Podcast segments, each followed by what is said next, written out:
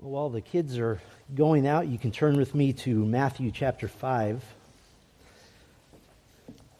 And we'll just begin by reading the first 12 verses.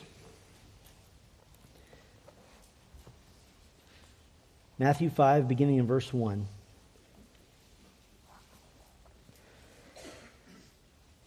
Now, when Jesus saw the crowds, he went up on the mountain, and after he sat down, his disciples came to him. And he opened his mouth and began to teach them, saying, Blessed are the poor in spirit, for theirs is the kingdom of heaven. Blessed are those who mourn, for they shall be comforted. Blessed are the lowly, for they shall inherit the earth. Blessed are those who hunger and thirst for righteousness, for they shall be satisfied. Blessed are the merciful, for they shall receive mercy. Blessed are the pure in heart, for they shall see God. Blessed are the peacemakers, for they shall be called sons of God. Blessed are those who have been persecuted for the sake of righteousness, for theirs is the kingdom of heaven. Blessed are you when people insult you and persecute you and falsely say all kinds of evil against you because of me. Rejoice and be glad, for your reward in heaven is great. For in the same way they persecuted the prophets who were before you. Let's pray for just a moment together. Our Father, thank you for this opportunity to read and consider these words of our Lord, how glorious they are, how wondrous it is to see the beginning of the preaching ministry of Christ on this earth. And I pray, Lord, that our attentive minds and hearts this morning would be pleasing to you. I pray that you would change us, that you would make us more and more like Christ. I pray, Lord, that the word this morning would be transformative and that all that know Christ would be enamored with the desire to follow after him in obedience, and that all who do not know Christ would see him for the loving, gracious Savior that he is, and come falling to their knees at the foot of the cross to receive Christ as Savior and Lord.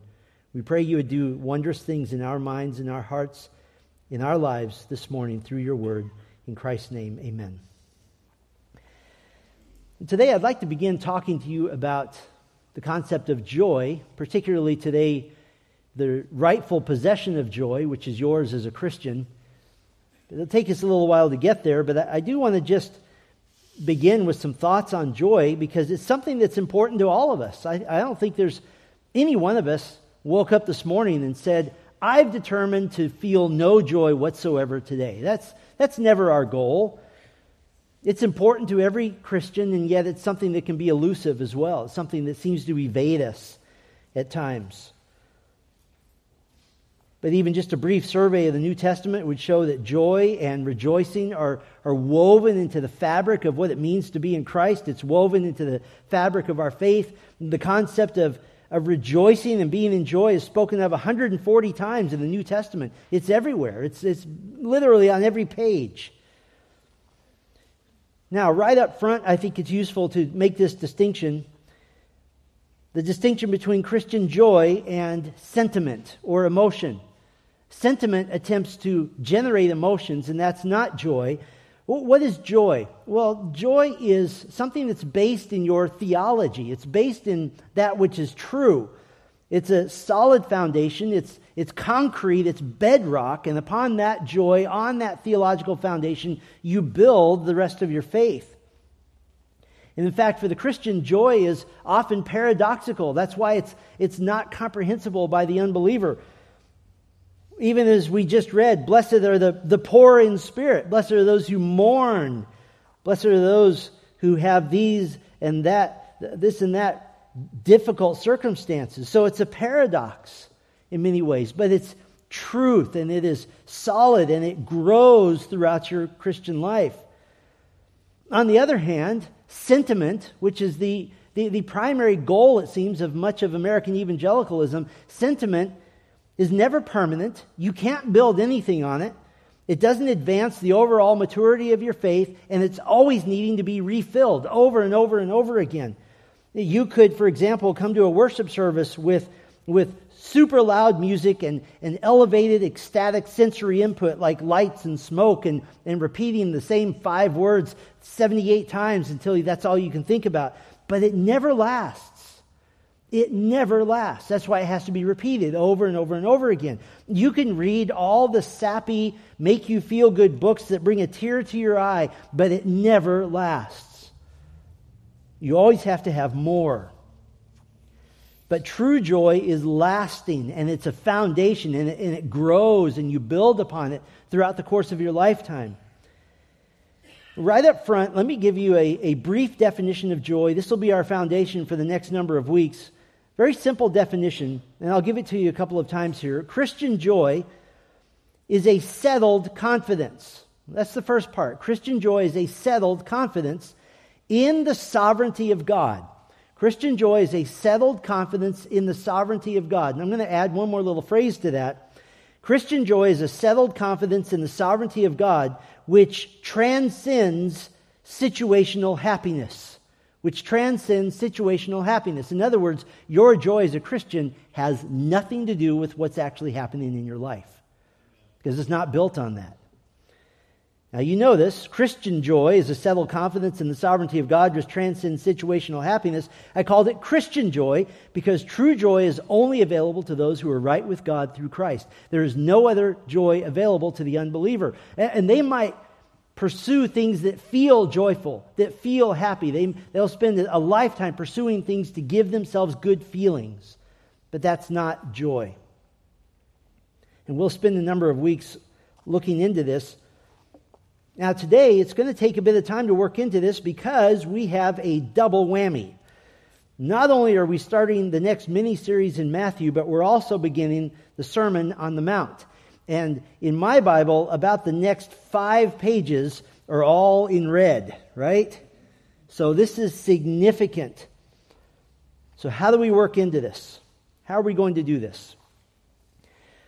When I was a kid, I got to fly on airplanes a lot and it was for bad reasons. My parents were no longer together, and I had to fly back and forth between them.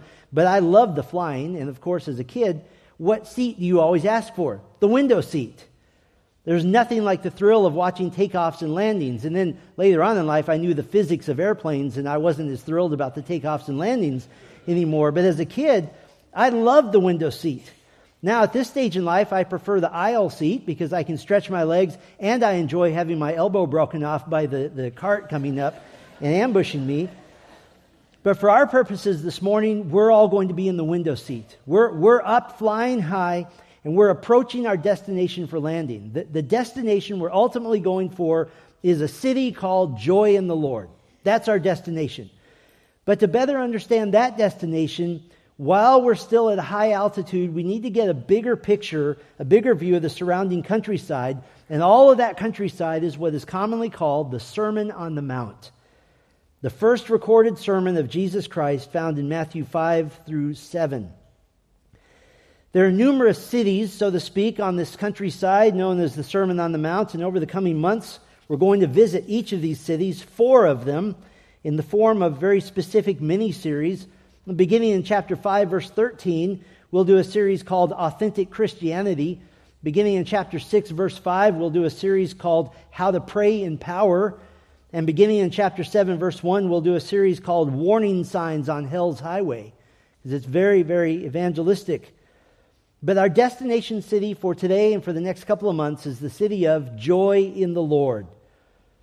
Now, we'll make our landing preparation very slowly. We're going to begin at high altitude and work our way toward landing the plane at the highest altitude with the biggest view of the countryside. We'll ask the question, What is the significance of the Sermon on the Mount? And I'll repeat these. Still at a high altitude, but descending a little bit more, we'll ask the question, How do you approach the Sermon on the Mount? As we descend, we'll ask the question, Why is the audience important? The original hearers as we prepare for landing with your tray tables locked into place and your seats in the most uncomfortable upright position, we'll ask the question, What are the Beatitudes? And we're getting specific now. And in our landing, we'll introduce just very briefly the city of joy in the Lord. So this will help us understand the whole sermon, and that way, for the coming months, you can plug in that understanding as we go through it. So, now, first, at the very highest altitude, what is the significance of the Sermon on the Mount? What's the significance? The ministry of Christ had grown exponentially. We've seen this in, at the end of chapter 4, verses 23 through 25. People are coming from all over the region surrounding Galilee to see him, to hear his preaching, to be healed of various physical maladies, all kinds of illnesses and diseases. We saw that last time. Now he's ascended a mountain in verse 1 of chapter 5, and he's begun to teach. The traditional site of this epic sermon is now called the Mount of Beatitudes. It's just behind the city of Capernaum on the northern end of the Sea of Galilee. It isn't really that high of a mountain, it's just a big hill. I've been on it, and it, it, it has, however, a spectacular view of the entire valley and all of the Sea of Galilee. But more important than the actual location is the scene itself, because this is strikingly similar to another scene you're familiar with. The scene of Jesus here on the Mount, beginning to teach, is very similar to what we might call a scene with the first Savior of Israel. The first Savior of Israel to lead them out of bondage was, of course, Moses. All throughout Matthew so far, we've seen the parallels between the life of Moses and the life of Jesus. At the time of Moses' birth, an evil pagan king killed all the infant boys because he believed there was a threat to his rule, same thing that happened at the birth of Christ. Matthew 2:20 gives another parallel when an angel tells Joseph to come back to Israel, quote, for those who sought the child's life are dead. This is basically a verbatim quote from the Greek translation of the Old Testament from Exodus 4:19, a couple of changes due to the situation, but when God told Moses, "Return for all the men who are seeking your life are dead." It's the same thing.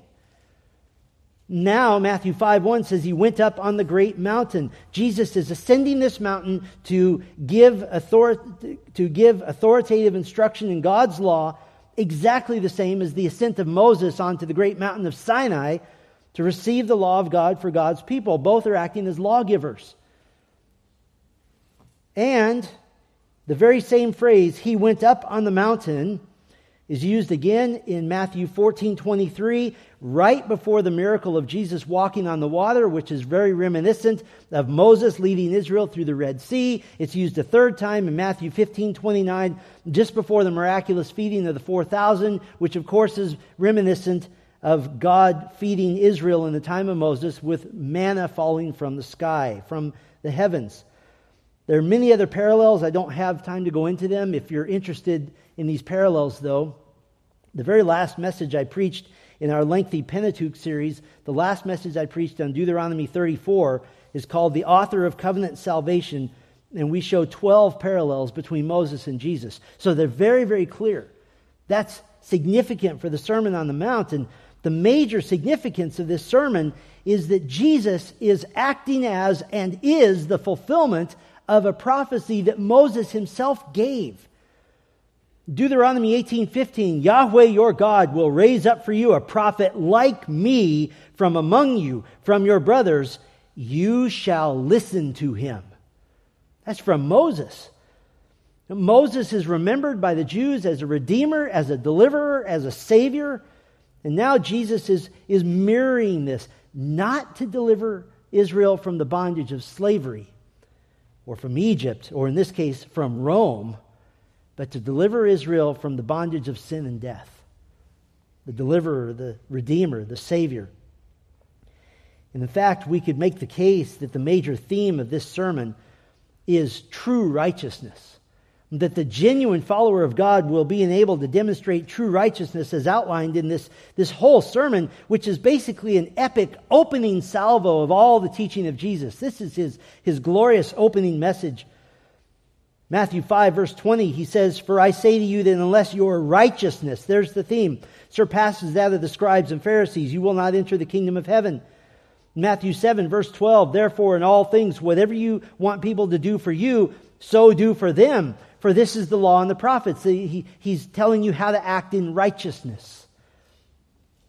And of course, neither of those verses that I read seem possible, but they are possible under the coming, coming new covenant in which the indwelling Holy Spirit will make those things possible, not through human effort, but through divine power.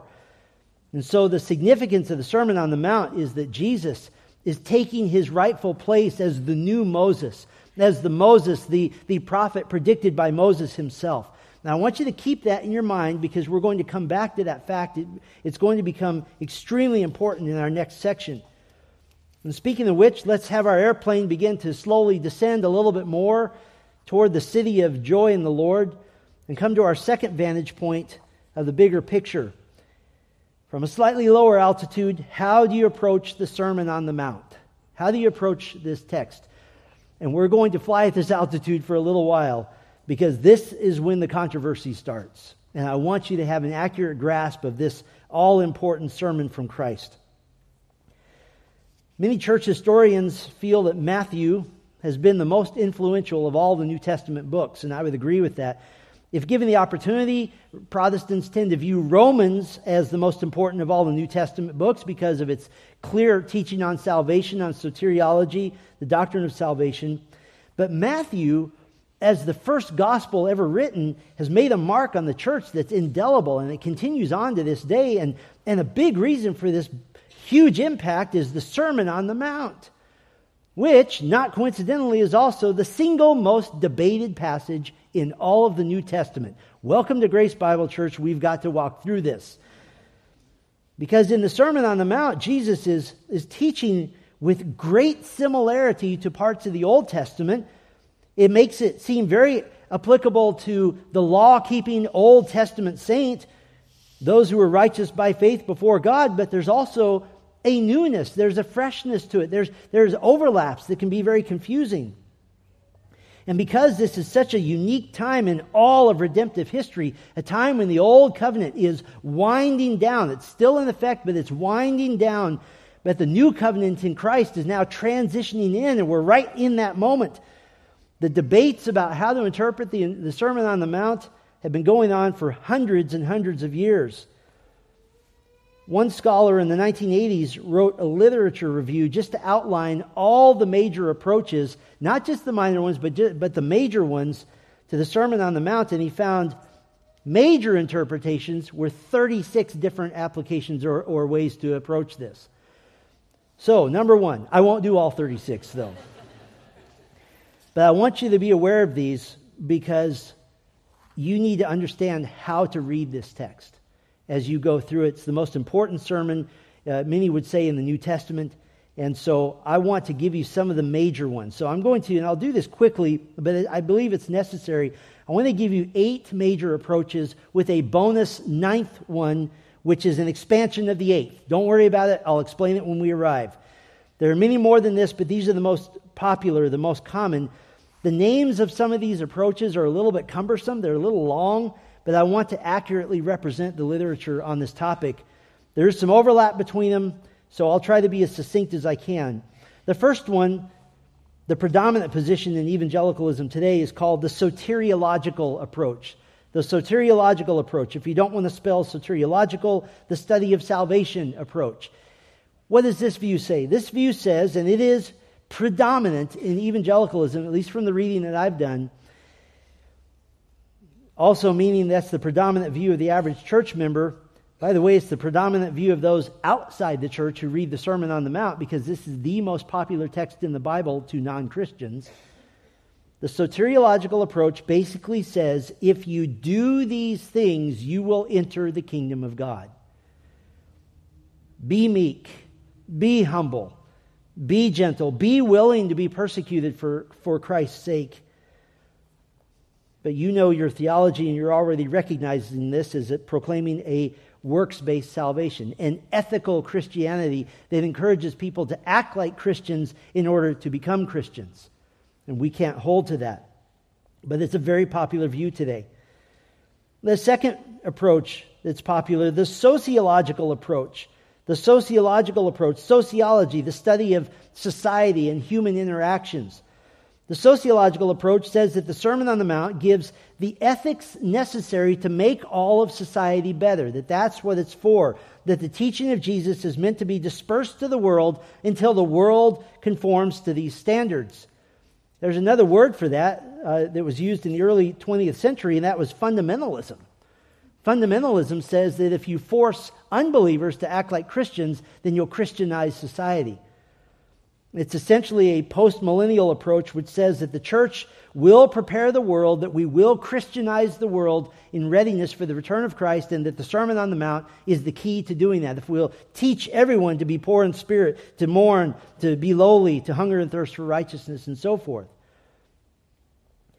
Well, the problem with that is that the sociological approach was also believed by men such as Gandhi and Karl Marx unbelievers who saw the Sermon on the Mount as the means to a perfect Marxist like society where everybody is under one ethic and, of course, with evil men in charge. That's how it works.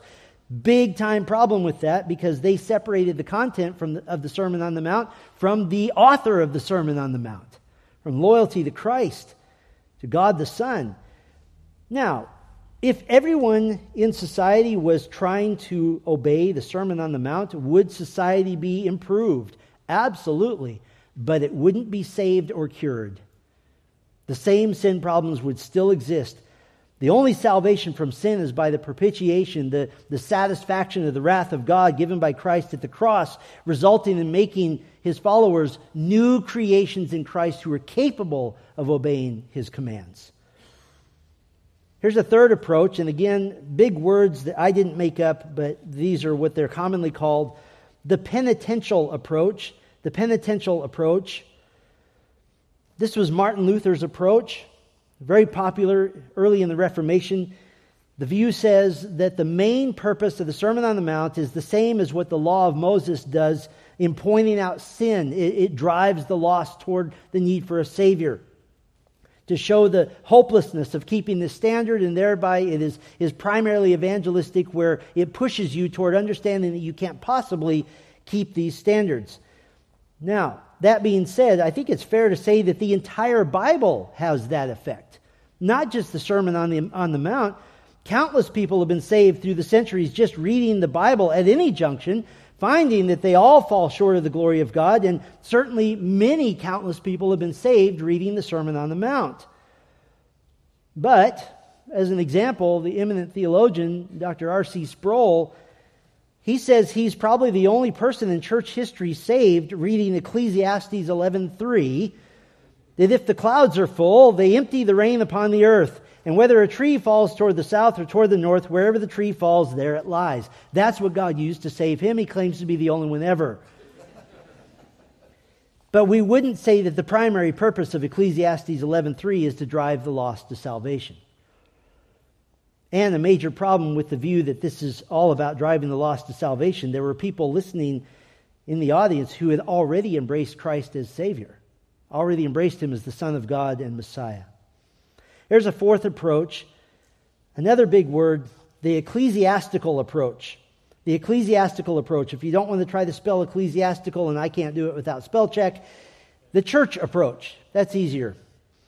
The church approach, or the ecclesiastical approach, says that Jesus was teaching something that was not meant for the original hearers. It was meant later for the church age. Fundamentally, it was a futuristic teaching that would be relatable only to the coming church beginning about three and a half years after he preached it. We would say, though, historically, the very first mention of a coming church body as we know it is in Matthew 16 with a very clear future emphasis. I will, future, build my church, Jesus said. But in the Sermon on the Mount, the church is never mentioned. The blessings given to those who abide by the Sermon on the Mount are immediate. Verse 3, blessed are the poor in spirit. That's immediate. Verse 13, you are the salt of the earth. Verse 14, you are the light of the world. It's immediate, it's right then. Here's a fifth approach we would call the interim approach. The interim approach. And that is that the Sermon on the Mount was specifically spiritual and moral guidance only for the time of the apostles for as long as they mistakenly believed that Christ was going to return in their lifetime, and that at the moment of the death of the last apostle, the Sermon on the Mount no longer applied. It was an interim approach, approach it was temporary. Well, the major problem with that is it's, it's pure conjecture. There's no basis for that in the text whatsoever, and that would mean it has no bearing on us in the New Testament church. There's a sixth approach that some call the kingdom ethic approach. And we're getting closer now. The kingdom ethic approach says that the Sermon on the Mount represents the ideal goal for believers of every age. This is the ideal, but it really won't be fully realized until the kingdom of Christ on earth comes. That this is something that we ought to shoot for, but we're not even going to come close in this life. We would agree that obedience to any part of Scripture won't be fully realized until the kingdom. We're flawed sinners. We're still in sinful flesh. We are not in our resurrected bodies yet. But the Sermon on the Mount must also be a prior to the kingdom, a pre kingdom reality. It's taught to those who are, who are listening. And in the very next chapter, the Lord will teach them to pray, May your kingdom come. So this has to be a reality for those who are hearing at the time. Uh, the kingdom ethic approach, it has some merits, but it's not, it's not a full orbed view that we can really go with. Similarly, and, and unfortunately, uh, this view has been put forward most commonly by dispensationalists. The seventh view is called the futurist approach. The futurist approach is sort of like uh, the, the kingdom ethic approach, except much more black and white. That all the Sermon on the Mount is it, it, contains the law that will rule the millennial kingdom. It has nothing to do with us now. This is future law. This is, this is for the time of the future. Again, there's an element of truth to that, but to say that that's the primary approach really robs the Sermon on the Mount of its relevance. And, and if that approach is true, then we ought to just skip it, right? And go straight on to chapter 8. And by the way, that view doesn't deal very well with the last part of the Beatitudes which says believers are to endure persecution. That's one thing that will be ended in the millennial kingdom. So it can't be just millennial law. So now we get to something I think will make the most sense to you the eighth view, the historical approach. The historical approach says that the Sermon on the Mount is directly related to the disciples, the true followers of Christ, at the moment, that moment in history that they're hearing this, and it moves forward from there that this is an immediate description of kingdoms of the citizen. This is how righteousness is reflected in the lives of saved people, that even the disciples are growing in their process of sanctification. They're not yet indwelt by the Holy Spirit, but what advantage do they have? They're right next to Jesus Christ all the time. So he, he does what the Spirit does by affecting much growth personally. Now, these disciples grew up in an era where they've been so mistaught and misapplied uh, with the Old Testament by the Pharisees and the Sadducees that they didn't know which way was up half the time with the law of God. And so Jesus is now having to give them a true understanding of the nature of righteousness. These men have been brought up to believe that righteousness means keeping all the rules that the Pharisees give. And Jesus says, no, that's not righteousness. This answers the question what kind of righteousness now must be displayed to show that you are a saint? You are in Christ. You are one who will inherit the kingdom when it comes. What's expected of you? What good works will be shown to demonstrate that you are saved? Not to get you saved, but to demonstrate your salvation. Now, this view has a huge advantage because it's totally consistent with all the didactic teaching of the New Testament and the epistles concerning living a life worthy of the gospel of Christ. It fits perfectly. Now, I said earlier that the very first approach, the soteriological approach, is the most common in evangelical circles and it's the most commonly taught. But the believer who reads his Bible one of my professors said that the Bible is always safest in the laps of the church member, not in, not in seminaries or with pastors, ironically. The average church member that reads his Bible, never once did it cross your mind that the Sermon on the Mount doesn't apply to me right now. It doesn't cross your mind. In fact, I'll bet a nickel it's a surprise to most of you that a lot of Christendom thinks it doesn't apply at this moment. So the historical approach is very useful. It's excellent, has the most going for it but it needs an added element to round it out. And so I'm going to give you a ninth kind of bonus view. It's not in contradiction to the historical approach, but added to it. I'm going to give you a label. It's my label. I can't figure out how to make it shorter, so I'm sorry in advance. Here's the label the historical New Covenant Law of Christ approach. The historical New Covenant Law of Christ approach. Remember all the parallels to Moses that we've already outlined. Moses, the lawgiver of the old covenant. Here, Jesus establishes in no uncertain terms that he is the lawgiver of the new covenant. He is the lawgiver. Overall, the, the Sermon on the Mount represents a massive transition, a transition of, of epic proportions. Jesus is transitioning from the old law, from the Mosaic law, to the law of Christ. Listen to 1 Corinthians 9, beginning in verse 20. Paul says, To the Jews I became as a Jew so that I might win Jews. And to those who are under the law, as the law, though not being myself under the law, so that I might win those who are under the law, to those without the law, as without law, though not being without the law of God, but under the law of Christ, so that I might win those who are without the law. So, let me give you an overly simplistic explanation of what I just read. To Jews, who still regarded the law of Moses as valid and authoritative, although for the Christian the law has been fulfilled in Christ and it's obsolete, Paul argued the Christian faith from the Old Testament, from the law. He became as a Jew under the law. To Gentiles, Paul took the vantage point of not being under the law of Moses because the law of Moses has already been fulfilled, made obsolete with the inauguration of the new covenant at the cross. But you know this, Paul says he is under the law of Christ. He's under the law of Christ. And this is where I think the average evangelical in America says, but wait a minute. Being a Christian means I'm under grace, not under law. We have to be more specific. We have to be more precise. You are not under old covenant law, but you are under new covenant law, the law of Christ. And you might say, No, I'm not under any law. I'm free in Christ. Yes, you are absolutely free in Christ. You are free to obey the law of Christ. Jesus said in John 14, 15, if you love me, you will keep my what? Commandments.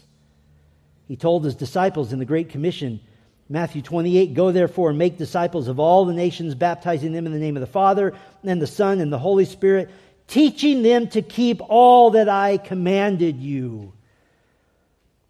Now, let me be very clear on two important ideas. We've covered these before, but we have newer folks among us that maybe haven't heard this yet. Let's keep this very easy to grasp. grasp. Two important ideas. First of all, Old Testament saints were saved by faith they're saved by faith. And they demonstrated their love for God by keeping God's law. Before Moses, it was whatever commands God gave directly, for example, to Abraham or to Isaac or to Jacob. After Moses, it was the law given at Mount Sinai as an Israelite. Genesis 15, 6 says that Abraham believed God and it was credited to him as righteousness. Salvation by faith, the imputed or credited righteousness of God. Sounds almost like the book of Romans, doesn't it? Because salvation has always been by faith, always will be by faith. No one in the Old Testament was ever once saved by keeping the law. It wasn't designed for that, it's not able to do that. And in fact, the law has the effect of making sin all the more glaring because you're constantly comparing your disgusting life to God's perfect standard. And it drives you to a need for a Savior. So, the first thing to understand Old Testament saints were saved by faith. They demonstrated their love for God by obeying the law, the law of Moses. But the second thing to understand New Testament saints, and we are those. New Testament saints are saved by faith and demonstrate their love for God by keeping the law of Christ. We're not antinomian. We're not against the law of any kind. James 2:14 says, "What use is it, my brothers, if someone says he has faith but has no works? Can that faith save him?" So what is Jesus doing on the Sermon on the Mount? What he's giving us is the opening salvo of the law of Christ. This is the opening, this is the, the introduction to the law of Christ, which will be continued in all of his teaching and continued in all the epistles throughout the New Testament, all the books of the New Testament. Jesus is the means for the fulfillment of all things in the Old Testament, that Christ, in Christ, the Old Testament law has been fulfilled. He says that directly. Now he's proclaiming new covenant law for his people, and this supersedes the Mosaic law, which had been the rule of life for Israel before Messiah. Now, the obvious examples the most obvious examples we see of major law sections happen beginning in chapter 5, verse 17. Chapter 5, verse 17, Jesus says, Do not think that I came to abolish the law or the prophets. I did not come to abolish, but to fulfill. Big question. What does Jesus mean when he says he came to fulfill the law and the prophets? You have to follow my logic here for a bit.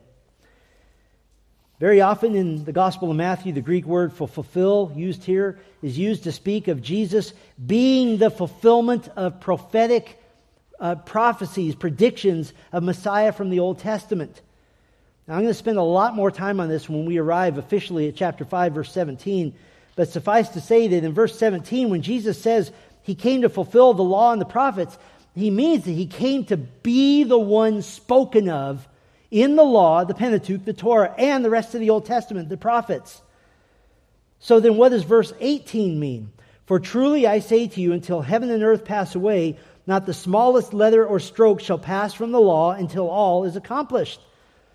Well, if we stay true to the context of verse 17, that the accomplishment of the law means that not that, that the, uh, all of the predictions of Jesus will come true, verse 18 means not one single prediction will go unfulfilled. He will fulfill every one of them. That if Jesus fulfills 99.99% of the predictions in the Old Testament of Messiah, that he misses that last little percentage point, then he's not Messiah. But he says, I will fulfill all of it. But now he shifts gears. In verses 17 and 18, he's asserting that he is the fulfillment of all prophecy about Messiah, and now he changes words from the Greek word translated law in both 17 and 18 to a different word translated commandments. In verse 19, whoever then annuls one of the least of these commandments and teaches others to do the same shall be called least in the kingdom of heaven. But whoever does and teaches them, he shall be called great in the kingdom of heaven. What's the big question in verse 19? What are these commandments? What are they? These commandments are the law of Christ as found in the Sermon on the Mount. And especially beginning in earnest in verse 21 you have heard that the ancients were told, You shall not murder, and whoever murders shall be guilty before the court. But I say to you that everyone who is angry with his brother shall be guilty before the court, and whoever says to his brother, Raca, shall be guilty before the Sanhedrin, and whoever says, You fool, shall be guilty enough to go into the fiery hell. Jesus is not so much giving commentary on the Old Testament. He's not so much explaining the Old Testament law. He's correcting its misuses. He's correcting its misunderstandings of the law, and he brings fresh, new covenant stipulations which are binding on the new covenant believer in Christ. And all through this section, all the way through verse 48, the end of chapter 5, Jesus is correcting abuses and misunderstandings of the law of Moses and giving a fresh law.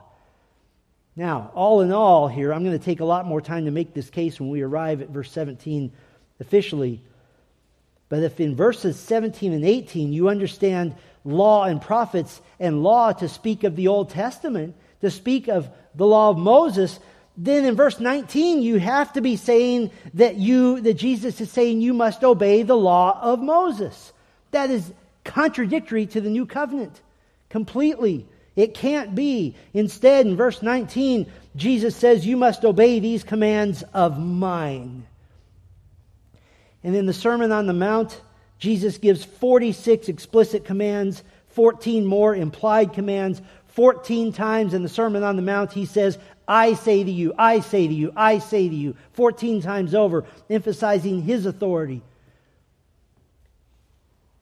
Listen, if someone still thinks that Jesus is hearkening back to obeying the law of Moses, consider his conclusion to the sermon.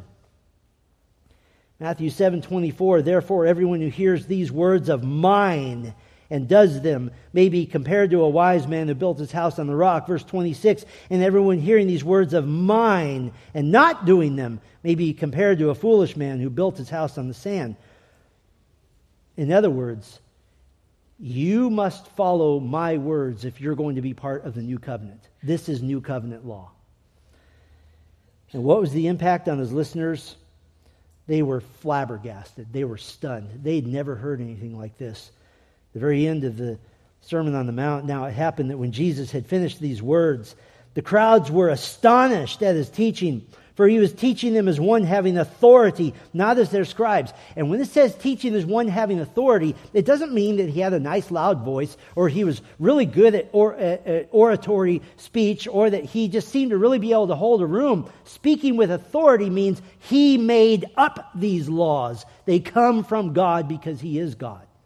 That's authority. Jesus didn't come to discard or throw away the Old Testament. He, he says that clearly. He came to make certain that everything predicting, predicted in the Old Testament about himself would happen, and it did. Not one of his commandments in the Sermon on the Mount are contrary to the character of God in the Old Testament. Not one of them. They're contrary to all the misunderstandings, they're contrary to the misapplications of the Old Testament. But Jesus is the Messiah, he is the greater Moses. Moses gave the law from God, Jesus gave the law as God. And everything he said is in perfect harmony with the Old Testament because God's character never changes. But the law under which his people will thrive is now the law of Christ, with his people empowered by the Holy Spirit to be able to, to demonstrate the fruit of the Spirit. And so I believe that the historical New Covenant law of Christ approach best takes into consideration the relevance of the Sermon on the Mount to all of us, the interaction of the Old and the New covenants now in transition, moving toward the cross, and the total authority with which Jesus teaches, not as a great Old Testament teacher, which he was, but with the authority of the lawgiver of God to give the law of Christ for the new covenant believer. So as our plane now descends lower, we stayed at that altitude for a while. We're going to go faster now. Third consideration, third question why is the audience important? Why is the audience important? The audience, the original hearers of the Sermon on the Mount, and you always have to think about who, who, who originally heard this, who originally read this as well. It's a key issue because it helps determine how you approach the sermon. Traditionally, the Sermon on the Mount is approached as being primarily, or even in some schools of thought, purely evangelistic, the soteriological approach. That the Beatitudes are the things you ought to do to please God. And we already said that's a, a works based view of salvation anyway. But if you say this is purely evangelistic, then the audience is clearly unbelievers. If you say that this is purely and only detailed instructions for those who have already believed on Christ, then we would say that this sermon was directed only to disciples, to established followers of Christ. This is actually a fairly easy issue to remedy. Chapter 5, verse 1 again. Now, when Jesus saw the crowds, he went up on the mountain, and after he sat down, his disciples came to him. You have crowds and you have disciples. And we should note, we've said before, that disciples may also include those who are simply following Jesus around out of curiosity. They're not true believers. But Matthew goes to the trouble here to distinguish between the crowds and the disciples. And the sermon itself bears this out that Jesus is preaching to a mixed audience of the saved and the unsaved. Consider his teaching clearly to the saved. Verse 3 Blessed are the poor in spirit this is the quality of someone who is in Christ. This is the quality of someone who has inherited the kingdom citizenship status by their faith in Christ. Chapter 5, verse 13. You are the salt of the earth. That's an admonition to disciples, to his followers. Verse 14. You are the light of the world. That's to the saved. On the other hand, consider his warnings to the unsaved, to those yet to place their faith in Christ. Chapter 5, verse 20 For I tell you that unless your righteousness surpasses that of the scribes and Pharisees, you will not enter the kingdom of heaven. Chapter 7, verse 13. Another warning. Enter through the narrow gate, for the gate is wide and the way is broad that leads to destruction, and there are many who enter through it. Chapter 7, verse 19. Every tree that does not bear good fruit is cut down and thrown into the fire. Chapter 7, verse 21. Not everyone who says to me, Lord, Lord, will enter the kingdom of heaven, but he who does the will of my Father who is in heaven will enter. So Jesus is preaching to a mixed audience of saved and unsaved. And can I put it this way? I believe that nearly every sermon for the past 2,000 years has been preached to a mixed audience of the saved and the unsaved. Jesus models how to preach to both believers and unbelievers at the same time, teaching believers to obey his commands and warning the lost with the perilous consequences of ignoring the gospel. And he concludes his sermon with a very simple choice that if you build your eternity on the truth of these words, the house of your eternal soul will never fall. But if you reject the law of Christ, you'll be judged and condemned for all time. What an ending to a sermon. The rain descended and the floods came and the winds blew and slammed against that house and it fell, and great was its fall. The end. Almost every preacher I know just can't do it, and I'm one of them. I always got to come back to something positive. But Jesus just stops right there with a dreadful warning to the lost. Now, why is the audience so important? The audience is important because understanding the mixed variety here, it makes the Sermon on the Mount supremely glorious for the believer as the law of Christ by which we live, and supremely evangelistic for the lost.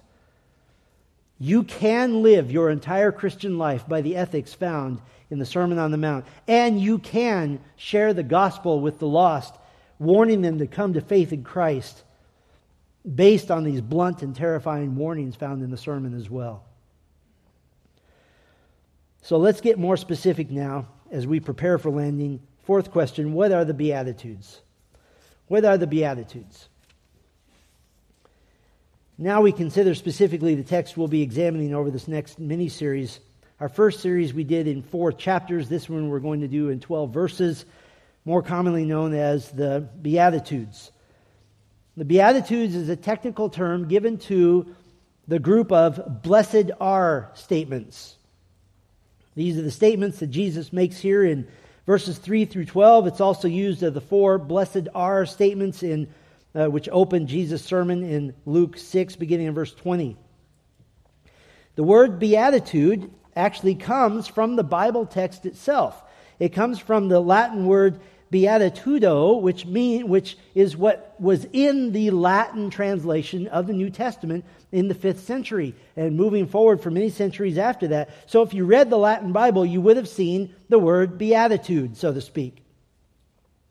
But it was also a literary genre. It, it, was, a, it was a form of, of literature that was very familiar to Jesus' listeners. It was a format used in ancient Egyptian literature, it was used in Greek literature, it was a format used by rabbis to teach truths. It was also used in the Old Testament.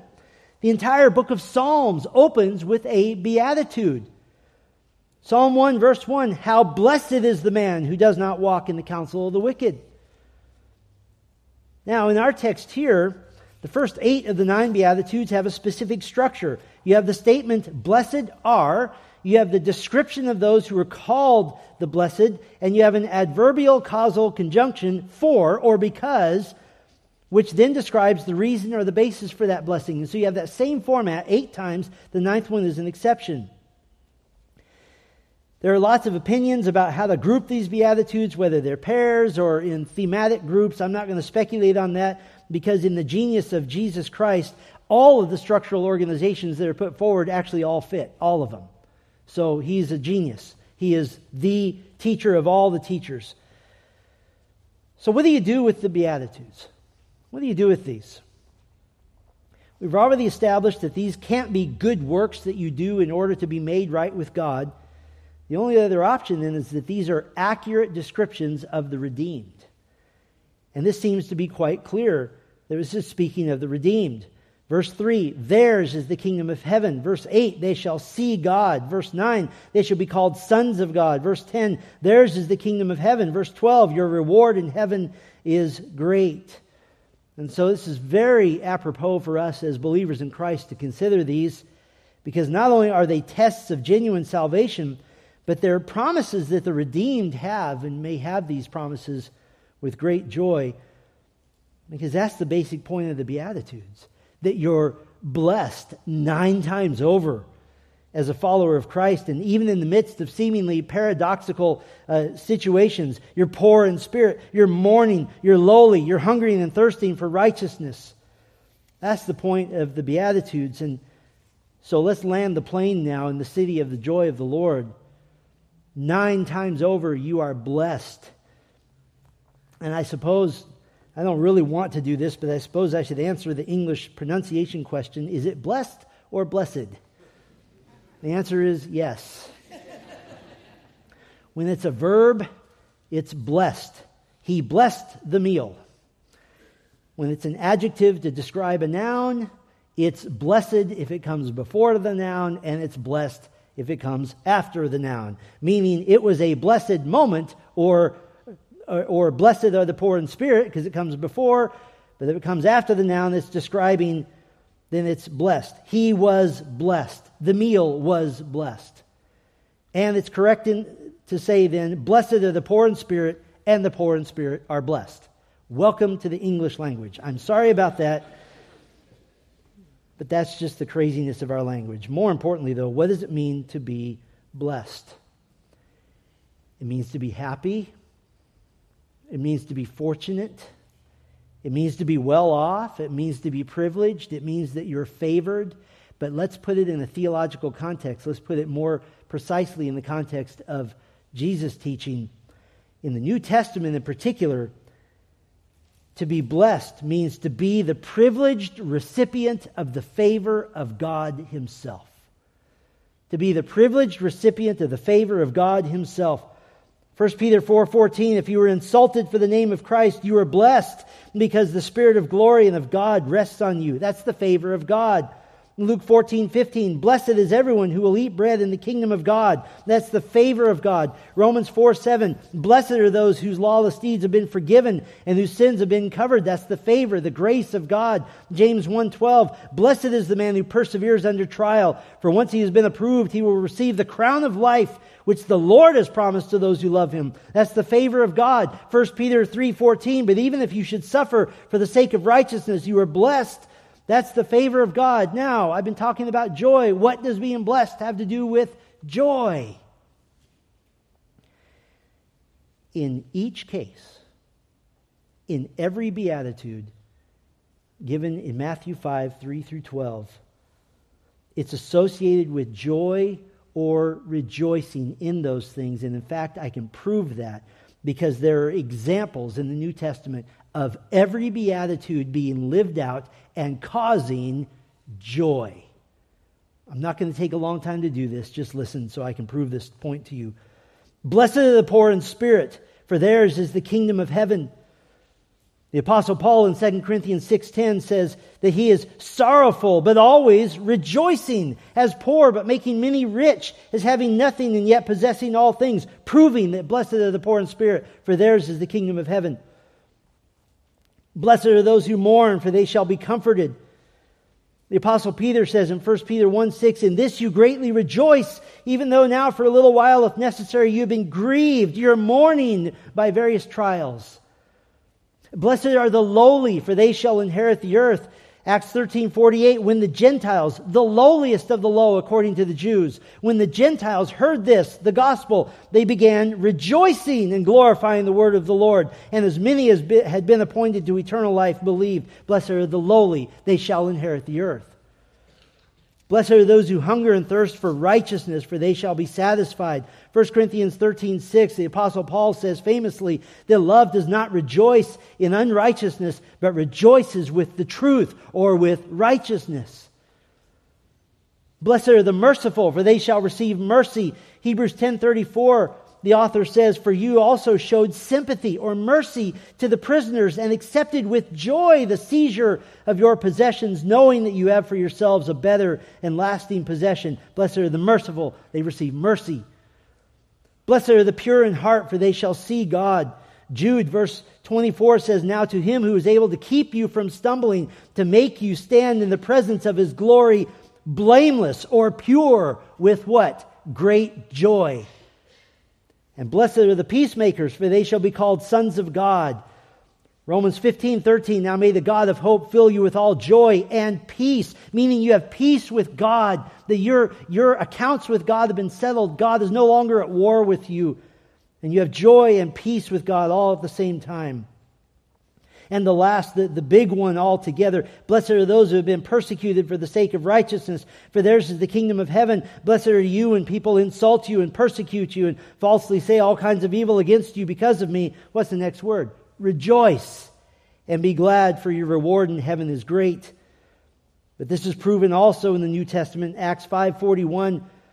So they went on their way from the presence of the Sanhedrin, rejoicing that they had been considered worthy to suffer shame for the name, for the name of Christ.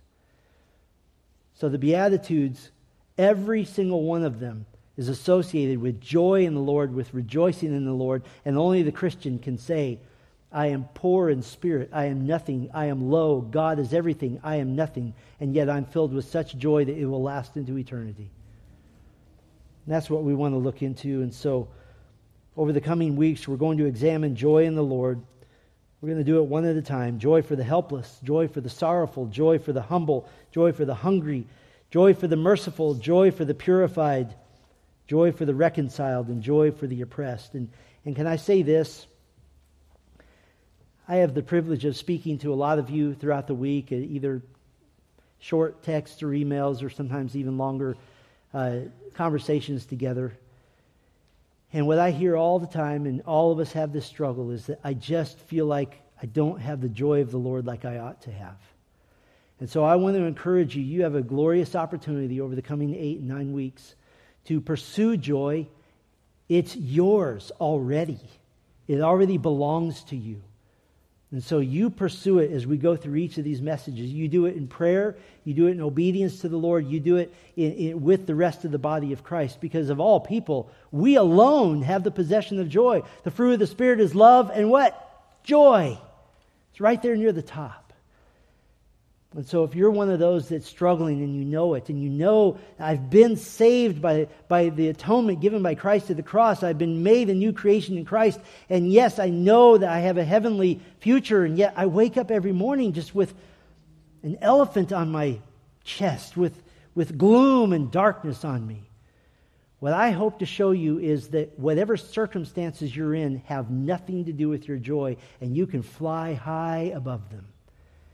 The airplane that we flew today descended to land in the city of joy. The airplane of joy need never land, and it flies above everything.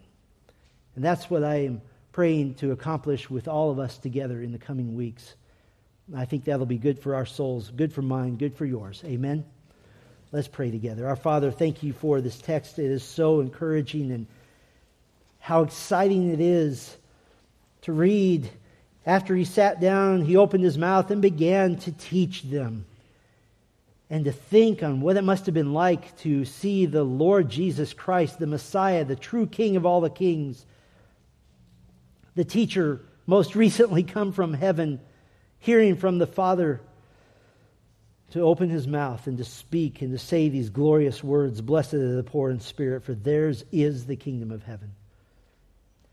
I pray, Lord, that in the coming weeks that these words are life-changing for us. I pray that these words would transform our hearts into those that are obedient to obey the command to be in joy. We're commanded to rejoice in the Lord always. And I pray, Lord, that you would teach us that joy. I know that many here are in the midst of circumstances that are dark and painful and difficult and hard. But I pray that those circumstances would pale in comparison with the joy of the Lord, the joy that our salvation brings, the joy of thinking about our future heavenly home, the joy of thinking about the future kingdom of Christ on earth, the future victory of Christ, and the future kingdom of Christ on earth for all eternity with a new earth, new heavens, new Jerusalem. Let those truths permeate our hearts so that the, the darknesses and the difficulties and the pains that we endure now just seem to fade. As the Apostle Paul said, that the little pains of today are nothing compared with the glories that are to come. Let us be a church characterized by Christian joy, spreading it through the gospel, being those that are contagious with the joy of Christ. we pray these things for his sake, for his glory, and for our good. Amen.